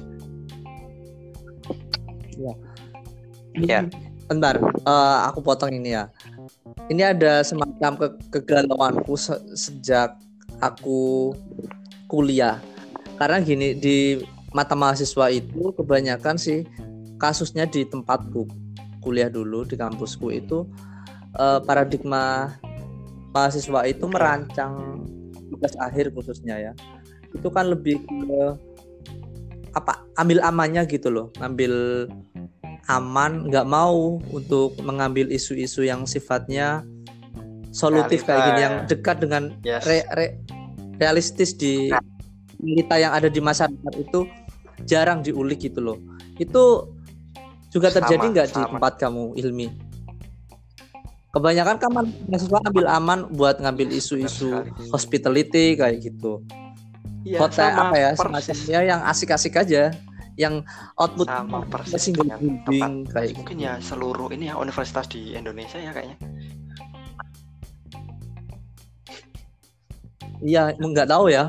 Kalau aku sih galauku itu galauku semasa kuliah itu itu yang timbul yang ja- jadi pergolatan batinku. Ini kok kita kuliah itu kok diarahkan pada menciptakan produk-produk arsitektur yang sebenarnya nggak relate dengan permasalahan yang ada di sekitar kayak gitu. Malah ya kebanyakan hospitality Yes, terus merancang pusat sekali. apa pusat setuju. apa gitu yang sebenarnya ya Heeh, benar sekali. Heeh. Jadi ya seakan-akan Iya kan ya? kita itu merancang ya untuk ki- diri kita sendiri gitu loh. Kan jadi kalau dari pandangan saya tuh akan sangat Nah. egois ketika merancang untuk diri kita sendiri untuk kesenangan dan untuk ego seorang arsitek. Itu bisa ya bisa diturunkan ya harusnya ya kalau dipikir-pikir. Terus terus ini yang jadi aneh lagi itu dia itu ngejar outputnya. Karena kalau misalnya kita pakai isu perancangan kayak seperti ini kayak Hilmi itu kan eh, produk akhirnya paling ya gambar presentasi maketnya nggak menarik gitu loh. Karena dulu pun di tempatku itu ya bagus-bagusan market kayak gitu karena kalau misalnya kita mer- merancang pusat apa misalnya pusat bisnis eh, atau hotel atau resort itu kan produk akhirnya nanti Iya, Marketnya juga sekali. bagus Jadi kayak gitu kan ya. Jadi lebih pride gitu sama desainnya. Wah ini nih aku pernah desain ini gitu. Padahal ya, iya padahal ya kalau lebih kalau dipikir ya akhir. emang solusinya apa dimensi. gitu kan. Kalau ditanya kayak gitu dia bingung malah solusinya apa gitu. Malah nambah masalah kalau dipikir-pikir. Iya, benar. masalah. Nah ini yang buat aku tertarik ngobrol sama Hilmi itu ini. Jadi poinnya, poin utamanya itu ini Hilmi. Eh, nggak, tapi nggak tahu sih perkembangan mahasiswa saat ini itu kayak gimana dalam merespon merespon isu di sekitarnya yang mereka ambil sebagai bahan untuk tugas akhirnya kayak Ya, gitu. itu tadi sebenarnya ya kalau namanya tugas akhir itu harusnya menjadi pertanyaan besar se- se- semasa menjadi mahasiswa arsitek. Ini Benar. tugas saya itu mau dipersembahkan untuk siapa sih sebenarnya kayak gitu kan? Iya, Kalau di- nah, nah ini Pelajaran yang saya paling kemarin penting ya gitu. alhamdulillahnya saya bersyukur juga dapat teman-teman diskusi yang mereka juga menawarkan solusi realita isu seperti ini mas. Jadi beberapa teman tuh juga merancang kampung, menata kampung, tapi pendekatan mereka tuh beda-beda semua. Ada yang merancang itu teman saya itu istilahnya mengkode atau di jadi rumah-rumahnya tuh diberi kode yang nanti ketika ada bencana rubuh kode ini yang bisa menolong penataan kawasan itu gitu. Keren lagi tuh. Nah skalanya tapi skala kampung. Dia pakai Ya. parametrik wah itu keren lagi. Asik juga itu di situ teman-teman hmm, ada yang pendekatannya eh, apa namanya urban farming bagaimana memberdayakan para eh, MPR ini bisa mendapatkan keuntungan dari pertaniannya sendiri untuk bisa survive atau bisa menghidupi kota tertentu. Ada eh, ya gitulah pendekatan-pendekatan kampung itu yang memberdayakan isu realistis Iya. itu menurut saya lebih lebih menantang untuk dieksekusi di tugas akhir. Benar. Dan itu menjadi semacam sebenarnya arsitek saat ini harusnya itu yang harus diwacanakan ke publik lebih Hmm, apa ya lebih gencar istilahnya kayak gitu gampangnya. Tanya kalau gimana? Terus Hilmi eh, ini yang bikin aku penasaran produk akhirnya itu kayak apa sih? Ya ini kembali lagi ke pertanyaanku yang awal melihat merespon kebanyakan mahasiswa kan yang lebih dikejar itu produk akhirnya misalnya ya gambarnya menarik kayak gitu terus ada marketnya yang mena wah intinya gitulah. Nah kalau untuk tugas akhirnya Hilmi itu gimana untuk eh, produk akhirnya produk presentasi Kalau produk akhir saya itu ada pas uh, pas uji pendadaran ya. Saya bagi ada dua. Ada uh, sebelum pas pendadaran sama pasca pendadaran itu produknya ada lagi mas jadi pas pendadaran ini produk saya itu market gambar sama aprep atau architectural presentation board atau poster ini tadi. Ya masing-masing ini saya produksi pas menjelang pendadaran ya isinya biasa konsep pemaparan isu problem konsep sampai solusi sampai desain apa desainnya seperti apa rendering interior eksterior gitu istilahnya. Terus yang di pasca pendadaran ini ada produk lagi hmm. yang kerennya di Pak yang hanya ada di Pak Aji kerennya. Di, bimbingan beliau tuh dari tahun ke tahun itu uh, untuk desain yang disuruh atau istilahnya dipilih Pak Haji untuk dijadikan buku. Nah jadi tahun-tahun sebelumnya itu juga ada. Kakak-kakak kelas hmm. saya yang desainnya sama Pak Haji itu kamu jadikan buku ya kamu harus selesaikan ini sebelum wisuda. Nah bilang kayak ya pas Pak Haji bilang kayak gitu saya ya terpaksanya mundur wisuda satu periode mas gara-gara kajian buku. Nah tapi saya cukup cukup antusias karena menjadi publikasi pertama saya untuk membuat buku. Nah, jadi dari dari empat ya. bimbingan beliau yang alhamdulillahnya yang baru selesai pertama dan langsung dipilih sama Pak Haji itu saya yang maju pendadaran. Sisanya uh, seles berhenti di tahap kompre kompre apa namanya komprehensif istilahnya di tahap keduanya tugas akhir. Ya saya dipilih untuk melanjutkan dijadikan buku. Akhirnya saya uh, menulis atau merelayout ulang produk saya yang tadi akhirnya di skripsi atau di tulisan-tulisan formal tadi menjadi tulisan yang bisa dikonsumsi sama publik kayaknya saya beberapa kali kan mengubah publik.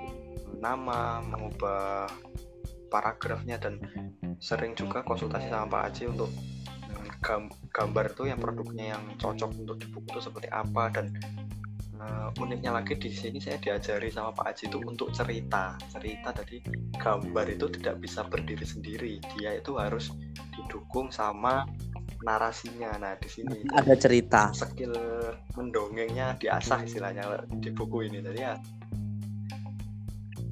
nah itu arsitek itu kadang juga terlalu ada arsitek uh, yang suka cuma keteknisan aja kayak gitu yang untuk hal-hal itu diabaikan. Sebenarnya itu penting kalau menurut storytelling di arsitektur nah, itu benar nggak kita storytelling bisa lengkap kan nanti ide nah. yang namanya ide itu nanti bisa ditangkap utuh sama yang baca tidak setengah gitu. Nah saya diajari storytelling. Nah. nah yang ngerjain ngerjain bukunya ini yang memakan waktu cukup lama yang akhirnya saya juga mundur wisuda tadi. Sampai ditanya orang tua kenapa wisudanya mundur? Ya saya tanya saya apa saya jawab ya karena saya mengerjakan buku karena uh, mendapat apresiasi untuk dipublikasi sama Pak Haji. Nah, begitu. Terus uh, pas bikin buku ini juga saya itu harus mengejar yang namanya ISBN atau nomor buku apa itu ya mas ya? Lupa saya.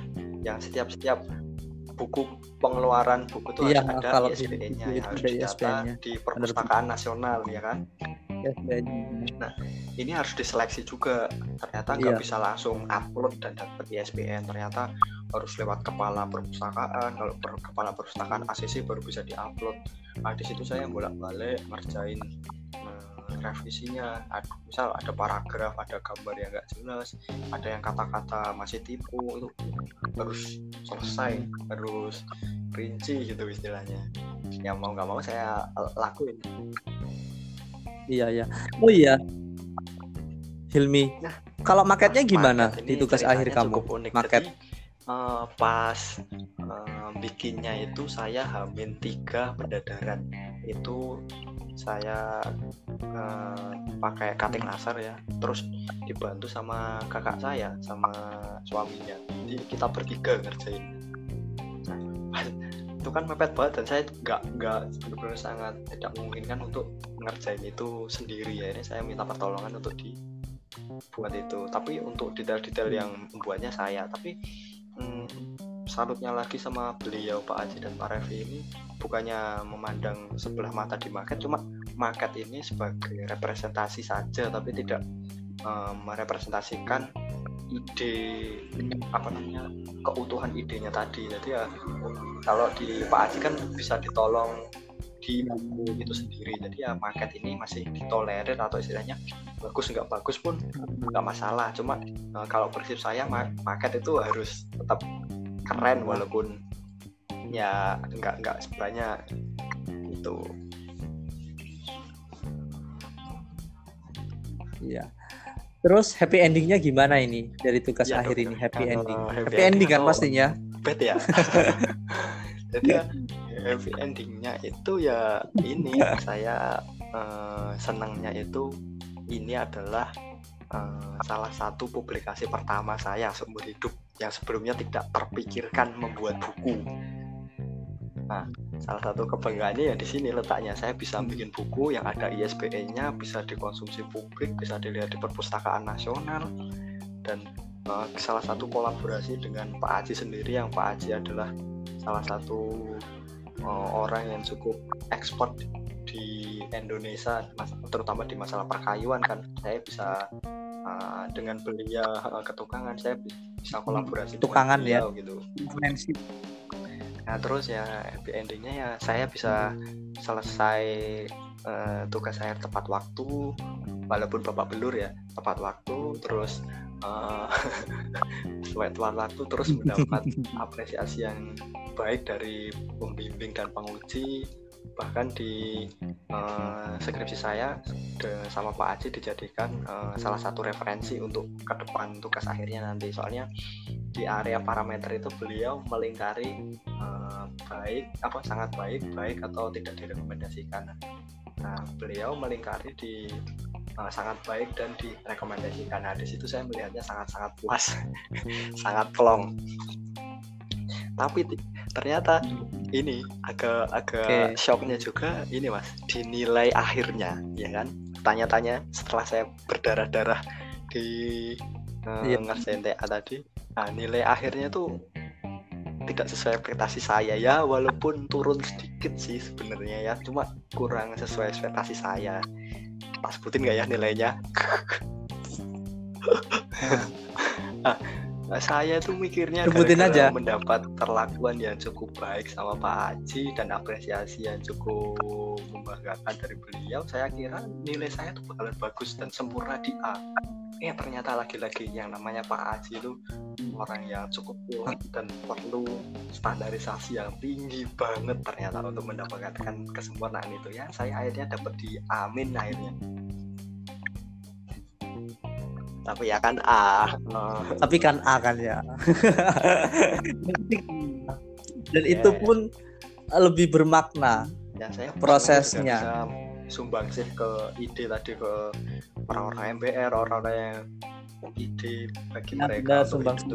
nah, ya gitulah istilahnya ya tadi menolong istilahnya saya mengembalikan aset terus sebagai menolong itu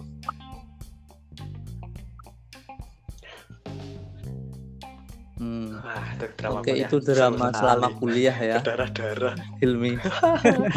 itu kalau anak-anak mahasiswa ya? awal pusing dan. Uh, kita itu kuliah di arsitektur itu nggak cuma sekedar uh, ya kita intinya merubah pola pikir kita sebagai perancang hmm. yang baik itu gimana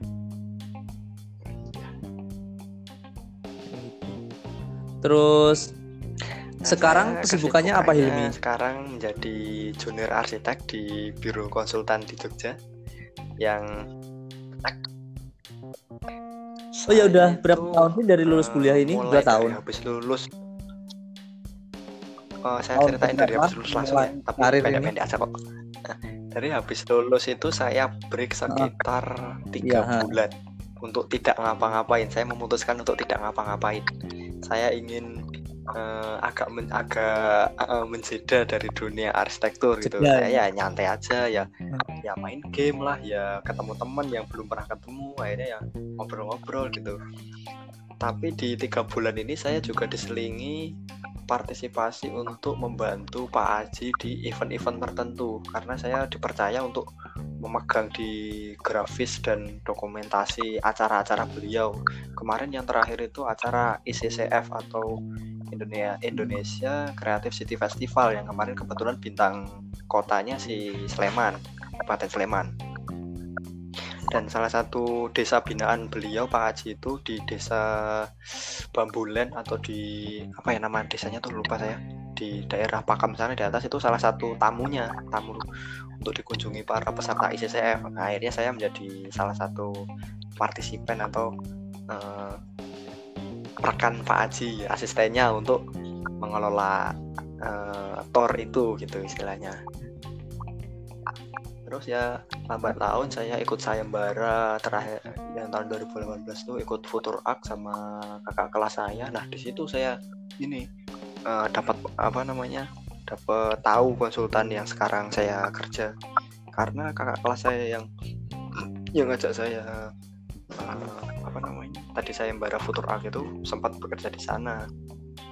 Akhirnya saya coba daftar di situ. Akhirnya ya alhamdulillah diterima dan sampai sekarang ini kerja di sana udah satu koma berapa ya? Satu koma lima bulan tahun. Eh mana? Lima bulan tahun? Satu tahun lima bulan. Hmm. nah ya satu tahun lima bulan. Satu tahun lima bulan. Ya. Oh ya nah, dengar-dengar ya, sambil kuliah profesi juga. di pertengahan jalan juga mengalami pertanyaan besar apakah benar-benar mau menjadi arsitek setelah uh, kuliah babak belur setelah tahu di dunia kerja. Kuliah di dunia kerja di diginiin gitu. Saya ada tanya-tanya besar lagi ya apakah benar kamu mau jadi arsitek gitu kan. Sebenarnya hal-hal simpel gitu harus ditanya sih ke masing-masing diri kita untuk memancing kita ke depannya itu mau berkontribusi di di bagian mana sih sebenarnya di kehidupan ini. Nah, ya saya memutuskan untuk ya udah oke okay, siap aku mau menjadi arsitek kayaknya. Salah satu untuk menjadi arsitek di Indonesia tuh harus salah satunya harus kuliah profesi ya udah aku kuliah profesi. Ya, akhirnya saya kuliah profesi di UII yang baru dimulai kemarin bulan Februari. Jadi masih semester awal saya. Gitu. Hmm. gimana itu ceritanya? Kalau kuliah profesi itu ribet nggak sih? Kuliah profesi ambil program profesi arsitek itu sudah selesai atau mereka sudah disumpah jadi menjadi arsitek muda itu ya cukup ribet ternyata harus menyiapkan beberapa dokumen-dokumen yang nanti mau di, diuji sama pihak IAI dan uh, eh, LPJK istilahnya yang mereka punya kewenangan untuk mengurusi itu. Tapi di studio sendiri uh, apa sistem mengajarnya dan kurikulumnya juga tidak membosankan sebenarnya ya. Cukup asik untuk diikuti karena ya sudah real terbentuknya sama realita kerja arsitek gitu kan. Jadi ya kita diimbangi di kuliah studio in campus dan studio off campus. In campus itu kita uh, mengerjakan kerjaan studio atau proyek itu di kampus. Kalau off campus kita di biro tertentu yang sudah ditentukan sama kampus. Istilahnya kita magang mas di biro-biro itu. Itu selain ada studio off campus kita ya, dibekali ya. juga teori. Nah teori ini banyak mulai dari keislaman ada mulai teori arsitektural mulai sosial budaya sampai ekonomi sampai terus kode etik arsitek itu sendiri terus arsitek di rancang apa di kancah internasional itu bagaimana semuanya dibekali lah istilahnya. Benar-benar kita dibekali nanti mau jadi arsitek itu seperti apa begitu. Dan surplusnya lagi kalau di UI itu kita juga dibekali kemampuan dasar sampai menengah bahkan advance kalau saya dapatnya sih kalau mikirnya. Uh, ini terkait pemodelan atau di building information modeling. Yang ini yang hanya ada di UII kurikulum untuk profesi arsitek sih hmm. itu iya ya menarik banget. Terus saat ini berarti masih jadi salah satu staff arsitek di saya tempat kamu ya, kerja saat ini ya? apa namanya? jadi staff di arsitek di konsultan PDC atau panjangannya itu pola data konsultan arsitek ya, di Jogja. Sekaligus saya juga merangkap jadi mahasiswa magang program pendidikan profesi arsitek UI. Jadi dua peran ini saya yoi sambil menyelam dua peran. Oke oke oke. Wah ini menarik banget Hilmi. Uh, percakap apa ya obrolan kita. Wah iya pasti seru tam. Yang cukup panjang ini. Nggak kerasa ini sudah hampir dua dua jam satu jam 39 menit. Uh, ini sebagai yes. apa ya akhir sesi ada pertanyaan ini buat Hilmi.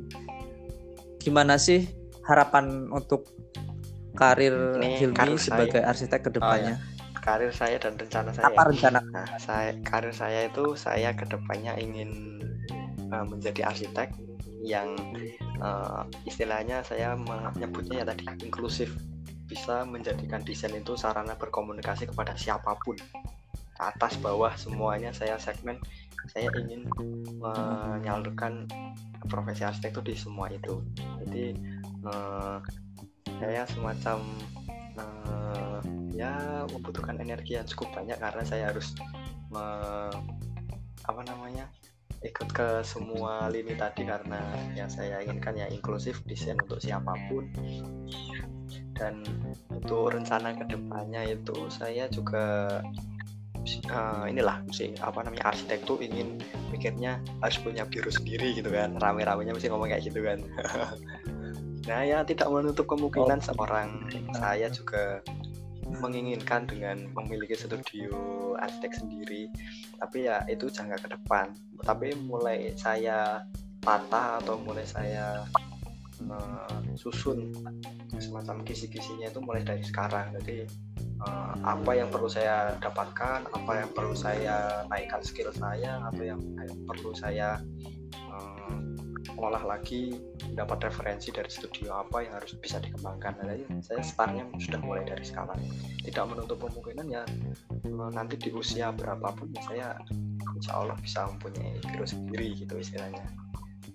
Nah tapi biro sendiri biro ini sendiri nanti ya. saya mengarahnya kolaborasi. Jadi saya tidak tidak berdiri sendiri. Saya nanti uh, semacam uh, menjadikan ini semacam holding atau bisnis holding yang nanti bisa berdiri di beberapa kaki ya. Kebetulan saya sekarang kolaborasi sama teman saya yang dia di furniture and design. Nah saya nanti bisa kolaborasi dengan dia untuk build sesuatu bisnis yang uh, ke depannya kita punya satu nama tapi memiliki empat kaki ya gitu istilahnya. Yang sekarang baru dua sih jadi furniture sama di arsitektur mungkin ke depannya ya ada ya, asosiat gitu ya?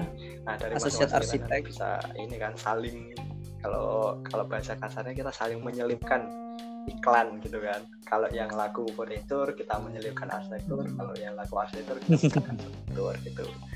Nah, soalnya kan ya sekarang tuh eranya udah kolaborasi gitu ya. Kalau saya mikirnya tuh ini uh, sangat memungkinkan untuk semua bidang itu bisa berjalan bersama dan bahkan beriringan untuk memajukan ini.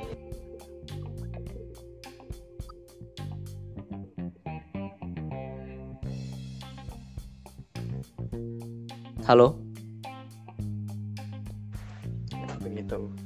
Maaf mas tadi ada telepon. Oke. Oke oke oke oke.